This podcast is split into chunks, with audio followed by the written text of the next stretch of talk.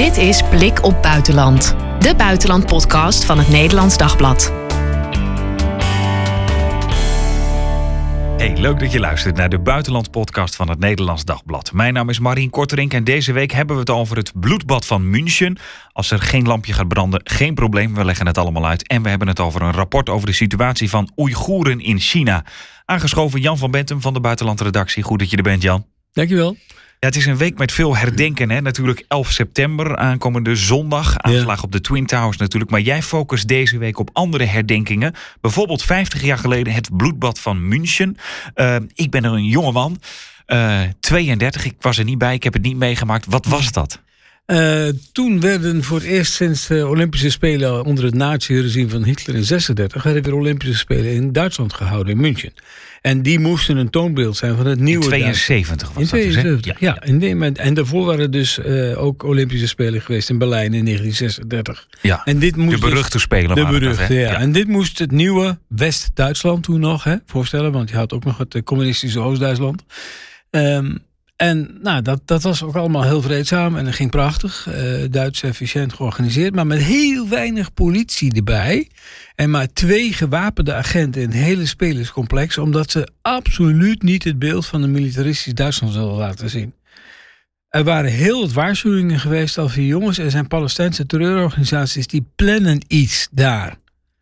Maar daar is niet echt op gereageerd. En inderdaad, toen klommen dus een aantal Palestijnse terroristen over het hekwerk van het Olympische kamp. Bestormden de, de, de slaapverblijking van de, de, appartementen van de Israëlische sporters daar. Doden er twee van en uh, gijzelden negen anderen. Nou, dat, de, de, ze eisten toen een vliegtuig uh, en ze eisten ook de vrijlating van ruim 200 Palestijnse gevangenen. In Israël? In Israël. Um, en de Duitse regering zei van ja, nou vliegtuig krijgt u. U wordt met helikopters er naartoe gebracht. Maar in plaats van naar een vliegveld, burgervliegveld, werden ze naar een militair vliegveld gebracht. Waar men dan probeerde die gijzelaars, de gegijzelden, te bevrijden. Um, dat liep totaal fout. Uh, het team wat daar was, was niet ervaren. Er waren vijf scherpschutters en acht gijzelnemers, dus acht terroristen. Kortom, je kon ze niet in één keer uitschakelen. Uh, tijdens het gevecht heeft een van die uh, terroristen een handgranaat in een helikopter gegooid. waar de Israëlische sportlieden nog in zaten, de negen die nog leefden, inclusief hun trainer. Um, en, en, daar, en daarmee gedood. Nou, uiteindelijk zijn er vijf terroristen gedood, drie gevangen genomen. Um, maar Duitsland heeft nooit de verantwoordelijkheid op zich genomen voor de slechte beveiliging. Nooit antwoorden gegeven op hoe dit nou allemaal kon. Eh, nabestaanden eh, liepen tegen een keiharde muur op, 50 jaar lang. Hebben ook geen uh, gekregen, niks. Tot afgelopen maandag. Toen heeft de Duitse president Steinmeier schuld erkend, vergiffenis gevraagd. Er is een akkoord bereikt over een schadeloosstelling met symbolisch bedrag van zoveel miljoen per gijzel, gedode gijzelaar. Um, omdat dat was gerelateerd aan het geld wat de Palestijnen zelf hadden gevraagd. Um, en ja, daarmee hoopt men dit, dit eindelijk een beetje te kunnen afsluiten. Het is nu dus ook echt pas voor het eerst zo herdacht. Ja, 50 jaar na ja. dato. Kijk, ook, ook Nederland bijvoorbeeld. Uh, Ankie Regges, en die kennen veel als correspondenten van het NOS-journaal in uh, Tel Aviv was de vrouw van André Spitzer, de trainer van het Israëlische team. Een van de gedode uh, mensen dus.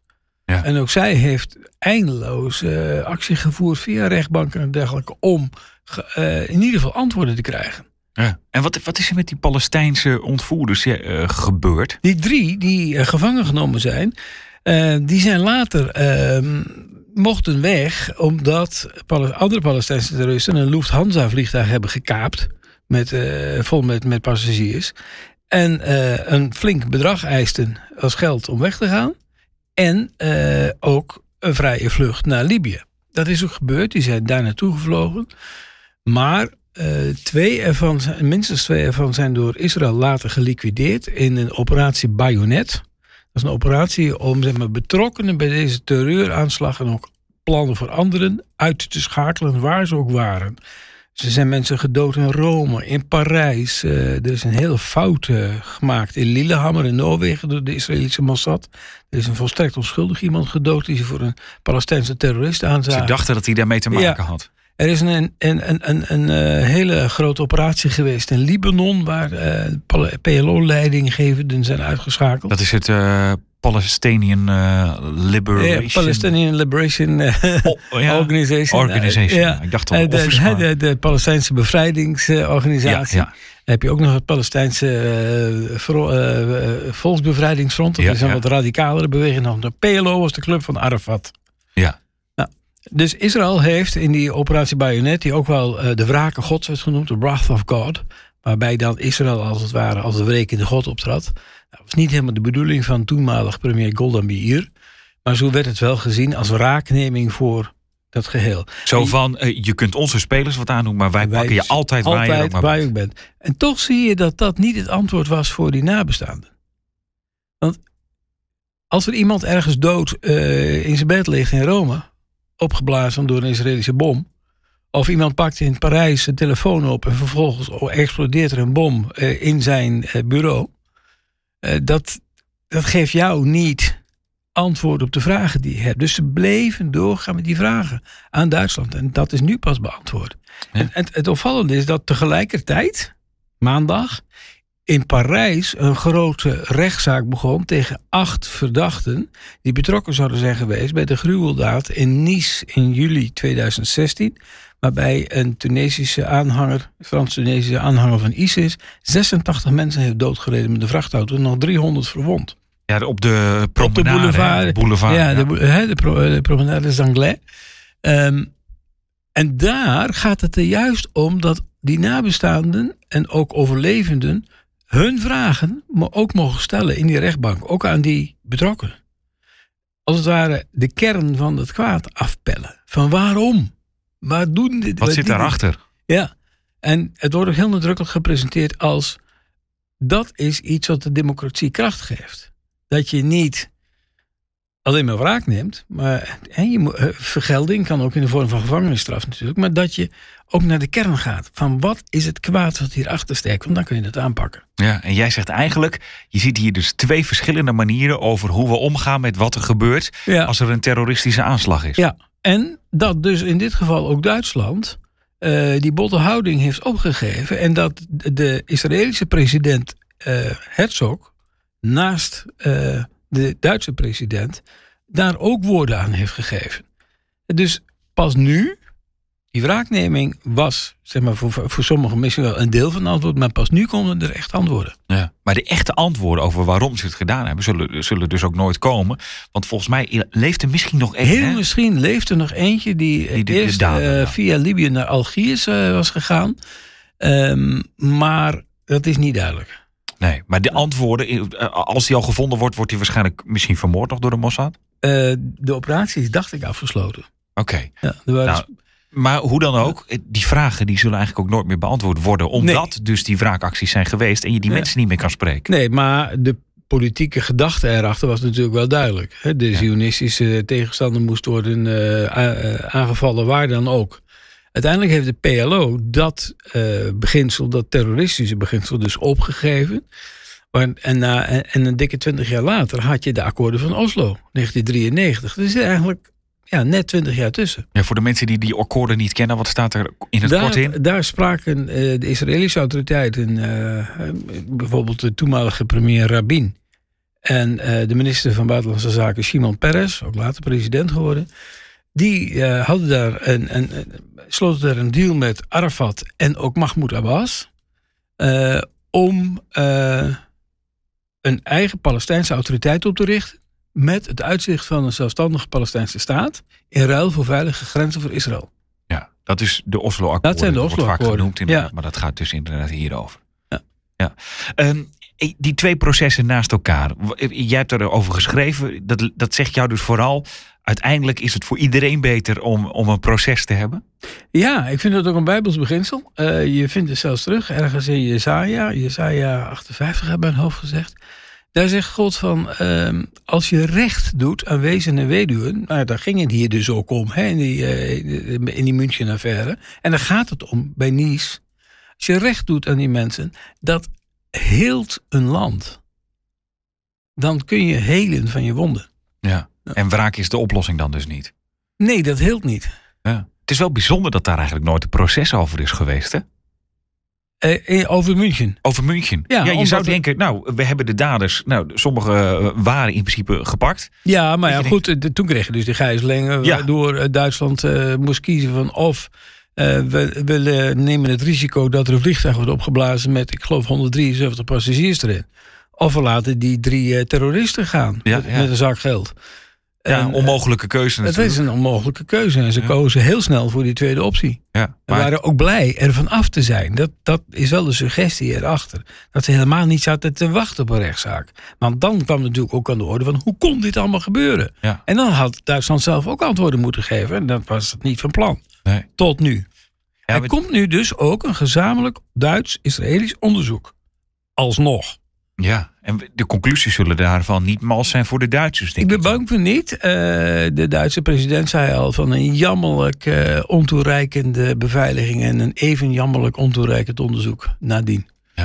En dan zie je hoe gevoelig het eigenlijk in Duitsland nog ligt. Want het komt natuurlijk ook van 1936. We moeten natuurlijk niet te veel politie en leger hier laten zien nu bij die Spelen. Want slechte associaties, et cetera, et cetera. Je moet je, je moet je voorstellen, je hebt de Tweede Wereldoorlog gehad. Je hebt de, de Jodenvervolging gehad. Nu waren er Jood, een Joods sportteam op Duits grondgebied. En ze waren er weer niet veilig. Dat hakte er wel in. En zo blijft de geschiedenis eigenlijk met Duitsland op dat punt dan aan de haal gaan ook. Want je denkt dat is een kans om het recht te zetten. Ja, van. dat dachten ze ja. En dat ging dus niet, eh, dat ging gruwelijk fout. Ja.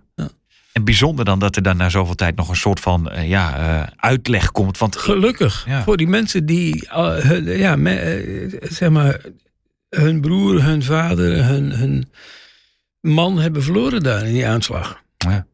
Wat verwacht je eigenlijk van dat andere proces over Nice, die aanslagen in 2016? Uh, dat wordt een lange zit, denk ik. Er wordt een lange zit. Er zijn maanden voor uitgetrokken. Ik geloof tot en met november in ieder geval. Um, als de schuld, de betrokkenheid van die acht verdachten wordt aangetoond, staan hen zware straffen te wachten. Want de Franse antiterreurwetgeving is een van de strengste in Europa. Maar ze krijgen ook de kans wel, de verdediging, om hun verhaal te vertellen. Waarom, zeg maar. En dat is belangrijk. Weten we daar al wat van? Nou, van deze is nog heel weinig bekend. Dat wachten we dus nog even Dat moeten we afwachten. Kijk, dat die, die andere onder ISIS-gedachten... Uh, hoewel hij niet echt een lid van eenzelf van ISIS was... maar wel geïnspireerd door het ISIS-gedachtegoed... Uh, en hun instructies van hoe kun je zo efficiënt mogelijk aanslagen plegen. Uh, nou, dat was vrij duidelijk waar er vandaan kwam. Maar die man zelf was ook niet echt iemand met een religieus, moslim-religieuze achtergrond of zo. Die, die was in heel korte tijd geradicaliseerd. En dat is belangrijk ook om dat te weten te komen. Hoe gaat dat? Want dat hebben we een paar keer vaker gehad. Je hebt eerst die Al-Qaeda-radicalisering gehad. Denk aan 2001, 9-11 en wat daarna gebeurde. Uh, je hebt in 2013, 2014 die ISIS-radicalisering gehad. Uh, en de geschiedenis heeft de neiging zichzelf nog wel eens te herhalen. We blijven dat uh, natuurlijk volgen als er nieuws over is of meer over duidelijk is. Dan komen we er hier ongetwijfeld op terug. Uh, ander nieuws van deze week. Er kwam een rapport uit van de Verenigde Naties over de situatie van Oeigoeren. Een minderheid in China die te maken hebben met mensenrechten schendingen. Waarom is dat uh, zo bijzonder dat het rapport uitkomt? Nou ja, de hele verschijning was al heel bijzonder. Het is al woensdag vorige week gebeurd.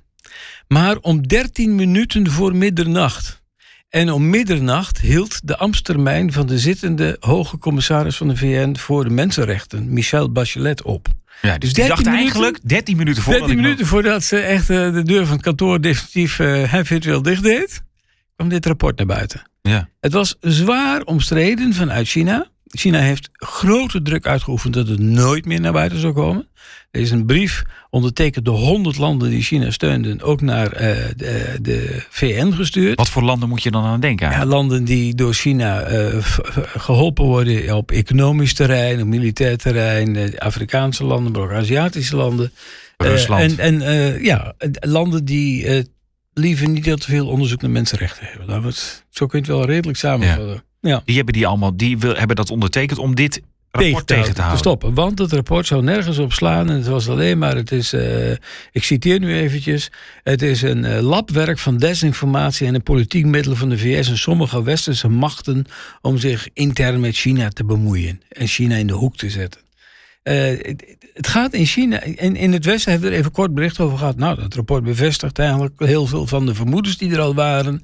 Uh, weinig nieuws in wezen voor westerse media. Uh, maar in China, het gaat maar door. Hier weer een artikel van gisteravond van wat zit er nu achter dat zogenaamde rapport van het, van het kantoor van de hoge commissaris van de mensenrechten. Het nieuws heeft dus China bereikt op een bepaalde nou, manier. Nou ja, ze, ze, ze, blijven erover stomen dat het naar buiten is gekomen. En het is, een, uh, het is volstrekt uh, voorgekookt uh, en, en ge, ge, gedicteerd door de Verenigde Staten, roepen ze dan, en meer van dat soort dingen. Maar anderen zeggen zelfs dat het rapport nog is afgezwakt. Want wat de, zeg maar, dat kantoor altijd doet, de eh, het eh, kantoor voor de Hoge Kantoor voor de Mensenrechten, is dat je een rapport ook voorlegt aan het land waar het om gaat. En China wilde absoluut geen woord als genocide erin hebben staan. Of gedwongen sterilisatie. Dus die begrippen zijn er niet. Maar je leest wel over vergaande uh, dwangvormen van geboorteplanning. Dat soort termen gebruiken ze dan. Nou, dan weet je al wel redelijk welke kant het opgaat. Alleen Waarom gaan ze daar eigenlijk in mee dat ze dan dat soort termen vermijden? Je zou kunnen zeggen, ja, wij willen gewoon een eerlijk rapport presenteren. En dit gebeurt er nou eenmaal. dat benoemen we gewoon. Die druk op Bachelet is enorm geweest. Uh, was echt ook de angst in, in, onder westerse landen dat het rapport er echt helemaal niet meer zou komen. Want ze is in mei, was, nee, in maart was ze al in, uh, in China. En dat rapport, dat zou dus nog tijdens haar zitting verschijnen. Nou, en eindelijk dacht men op het laatst van, ja, op 25 augustus was de laatste persconferentie. En toen was het idee van, komt gewoon niet meer. Nee. Nou, 13 minuten voordat de deur in slot viel, dus alsnog. Ja. En, en, en wat gaat er nou met dat rapport gebeuren? Want het lijkt me ook ergens lastig als dat je laatste daad is. Iemand anders die. Er ja, is nog geen opvolger. Is zij is de hoge commissaris voor de mensenrechten. Maar je hebt dan ook het hoge commissariaat. Maar de, je hebt de Mensenrechtenraad, de VN Mensenrechtenraad. Die moet hierover spreken. Als de hoge commissaris voor de mensenrechten zo'n rapport uitbrengt, dan moet dat besproken worden in de Mensenrechtenraad. Daar zit China ook in. Uh, Rusland niet meer, is eruit gezet. Ja, vanwege de oorlog in Oekraïne. Vanwege de oorlog in Oekraïne. Uh, maar ja, dat kan een heel vervelende discussie worden voor China. Ze, hebben dat, ze, ze voelen zich enorm op hun tenen getrapt op dit terrein. En het gaat echt om wat zijn mensenrechten. En um, Bachelet en, en, en de anderen eh, die het rapport hebben opgesteld, die schrijven dat wat er gebeurt, en met name Xinjiang dus, tegen de moslimgemeenschap, maar ook andere minderheden. dat zijn dan de Oeigoeren, ja. Oeigoeren, maar ook andere minderheden, mm eh, waaronder ook christenen. Dat kan neerkomen op internationale misdaden, in het bijzonder misdaden tegen de menselijkheid, staat in het rapport. Nou, dat is een heftige. En dan zit je niet ver weg van genocide. Nee. Uh, dat is bij, uh, ongeveer in de orde van grootte van oorlogsmisdaden. Nou, meneer Xi wil niet graag een oorlogsmisdadiger genoemd worden. Of iemand die misdaden tegen de menselijkheid bedrijft. Nee, want hoe resoneert dit in China? Maar ja, wat je dus leest is de Chinese staatsbladen die uh, echt uh, het, uh, het voortdurend afmaken als een voorgekookt rapport, wat al eigenlijk al helemaal klaar lag. En volledig de positieve bevindingen van mevrouw Bachelet tijdens haar bezoek in Xinjiang heeft genegeerd. En, en nou ja, daarom ook de oproep van publiceer dit u niet, want u weet toch wel beter. ja, ze wist beter, ja. ja. En het werd dus wel gepubliceerd. Ja, en, en, en ik ben benieuwd, eh, de gewone Chinees, wat, wat weet die hier nou van? Niet. helemaal niks. Weinig. Ik, ik bedoel, wat ik nu citeer komt uit de Engelstalige uh, staatskrant Global Times. Die is ook wel in een Chinese versie. Die zullen dus hooguit dit lezen. Maar het rapport zullen ze niet te pakken kunnen krijgen. Nee. Dat kunnen wij wel. Ik bedoel, je hebt het in no time te pakken bij de, bij de VN. Maar uh, daar gaat het via de staatsmedia die het uh, keihard wegzetten. Uh, nou ja, wat ik net zei, een, een labmiddeltje en uh, wat de VS dan wil gebruiken om China zwart te maken. En meer van dat soort dingen. Ja. En nu zeg jij, uh, Xi vindt dit niet leuk om zo genoemd te worden. En ergens denk ik, ben ik dan misschien te cynisch dat ik dan denk, ja, dit is weer een rapport en het wordt wel weer besproken. Dan wordt er gezegd, uh, niet meer doen. En dan zegt Ja, hij, nee, ja, ho, en dan ho. blijft het daarbij. Ja, maar ho. Het, het zit natuurlijk in een langere reeks van eh, verslagen en rapporten en, en ook volkstribunalen over China, waarin steeds duidelijk wordt hoe ver Chi- China gaat in het onderdrukken van godsdienstvrijheid, in het onderdrukken van etnische groeperingen. Net begin deze week werd naar buiten dat ook bij Tibetanen nu bloed- en DNA-onderzoek wordt afgenomen, zoals dat ook bij Oeigoeren gebeurt. De gedachte erachter is dat zij gebruikt worden als een levende eh, orgaanbank van organen. Eh, dat gevangenen dus worden geëxecuteerd om hun organen te oogsten. Ja, en daarnaast dus eventjes voor de duidelijkheid, inderdaad gaat het om eh, dat, je geen, dat ze geen kinderen, dat ze verplicht... ver- nou, geboortecontrole was natuurlijk iets wat we van China kennen. Maar bij, in Xinjiang, zeker van de moslimbevolking, zijn er heel veel berichten dat die ook worden gesteriliseerd, de vrouwen. En dat ze geen kinderen meer kunnen krijgen. Ehm, en dat het op een hele grove manier gebeurt. Die rapporten zijn ook naar buiten gekomen. Ook binnen de VN-Mensenrechtenraad al wel gesignaleerd. Ja. En het zit dus in die hele stroom. En dat betekent dat eh, grote entiteiten als de Europese Unie er in hun beleid ten opzichte van China rekening mee gaan houden. De EU heeft het al uitgesproken bij eerdere rapportages. Dat gaat dus ook zo ver dat de EU bijvoorbeeld een groot handelsakkoord met China, een wederzijds investeringsakkoord, in de diepste, zwartste laag heeft gegooid die het kon vinden. Terwijl China tot een paar weken geleden nog steeds hoopvol was van, nou, dat gaan we toch binnenkort tekenen. Nou, daar is in Brussel zijn maar heel weinig mensen mee te vinden die dat nog denken. Oh, dus het is wel, van, want je kan soms cynisch worden, maar jij zegt van, het heeft dus wel degelijk eh, effect dat, De- dat Europa zegt van, nou dan gaan we dit toch eventjes... De Europese Unie heeft China officieel in een officieel document eh, zowel een partner op bepaalde gebieden genoemd, denk aan klimaat en dergelijke, klimaatmaatregelen, maar ook ehm, een tegenstander in alle vitale delen van de samenleving. Vitale delen, dus eh, eh, dat zijn delen die je nodig hebt om te overleven. Als je lever, je hart, je nieren.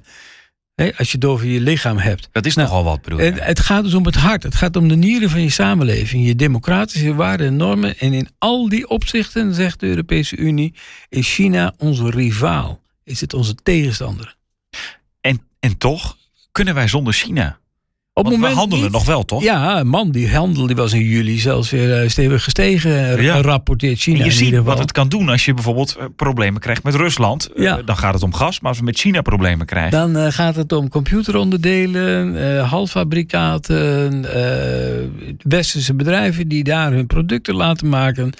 Eh, denk aan je televisie, eh, je delen van je wasmachines, noem het maar op. Ga even door je huis lopen en kijk waar het stickertje PRC op staat. People's Republic of China. Nou, dan schrik je. Ja. Dus kunnen we wel echt pushen.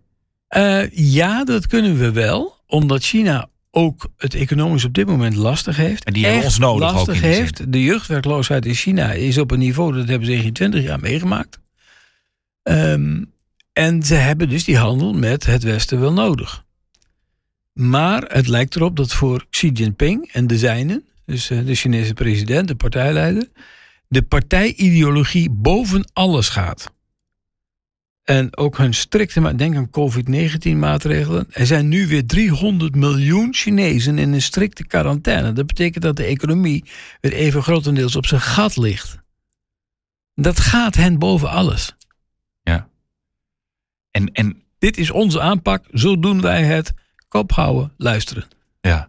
ja, en zij dicteren dan op een bepaalde Ja. manier. En dan komt zo'n rapport. Daarom heet het ook een dictatuur. Ja, ja nee, precies. Ja. En, en, en wat kunnen wij daar van buitenaf dan aan doen? Ja, inderdaad, wat jij zegt, dan soms zeggen van... Hey, dit, eh, we gaan even hier op dit gebied nu niet samenwerken. Nou, ehm, eh, nog meer. Je kunt, eh, je kunt er, eh, het is een mooi, een mooi Engels woord, awareness. Je kunt er scherp op zijn. Eh, net onlangs had een collega, eh, Berendina Telepta, die had een artikel over hoe Oeigoeren die in, Nederland wonen nu, al, al jaren geleden gevlucht zijn naar China, nog steeds worden lastiggevallen door de Chinese ambassade of andere Chinese medewerkers van de overheid. Uh, die hen foto's laten zien van hun familieleden en uh, eisen dat ze informatie geven, bijvoorbeeld over de scholen waar hun kinderen hier in Nederland naartoe gaan. Wat is het lesprogramma? Wat moeten ze leren? Waar gaat het over? Uh, dus die, die, spionage op voormalig Chinese burgers die gevlucht zijn uit China, maar van familieleden nog als het ware gegijzeld worden door het regime, om hen hier onder druk te zetten, maar daar wil de Kamer nu ook maatregelen tegen treffen. Dat dat niet meer kan. Dat ze op een, een bepaalde manier worden beveiligd daarin. Ja, en dus blijven benoemen. Nieuwe rapporten, een optelsom, dat werkt allemaal mee. En, en bedenk goed, uh, China staat niet alleen. China heeft een convenant met Rusland over het tegenwerkende westerse democratie. Uh, zoals de Europese Unie China uh, een tegenstander noemt in vitale onderdelen van de samenleving, zegt China dat ook over ons, zegt Rusland dat ook over ons dit is echt even een nieuw tijdperk wat er hard aan toe gaat. Ja, en dat is dan China en Rusland aan de ene kant. Met, met mensen die uh, met hen meedenken. Tegenover westerse democratieën aan de andere kant. Waarbij de westerse democratieën onderling ook niet altijd even uh, hard dezelfde lijn trekken. Denk aan de meneer Viktor Orban of zo in ja, Hongarije. Die maakt het dan in die zin voor het Westen weer lastiger. Ja, verdeelt heerlijk. Of stel je voor dat Trump terugkomt in de Verenigde Staten. Dan krabbelen we ook achter onze oren van hoe sterk is de democratische gehechtheid over de Atlantische Oceaan. Ja, want het gaat dan eigenlijk over grote blokken. En dan gaat er eigenlijk ook om wie heeft het grootste blok. Of het meeste, in ieder geval, blok dat niet uiteenvalt. Nou, zo denkt men dus in Peking en in Moskou wel. Dat is het nieuwe, uh, ja, realpolitiek, hoe moet je het noemen. Uh, door samen te werken kunnen ze sterker te zijn dan het Westen, denken ze.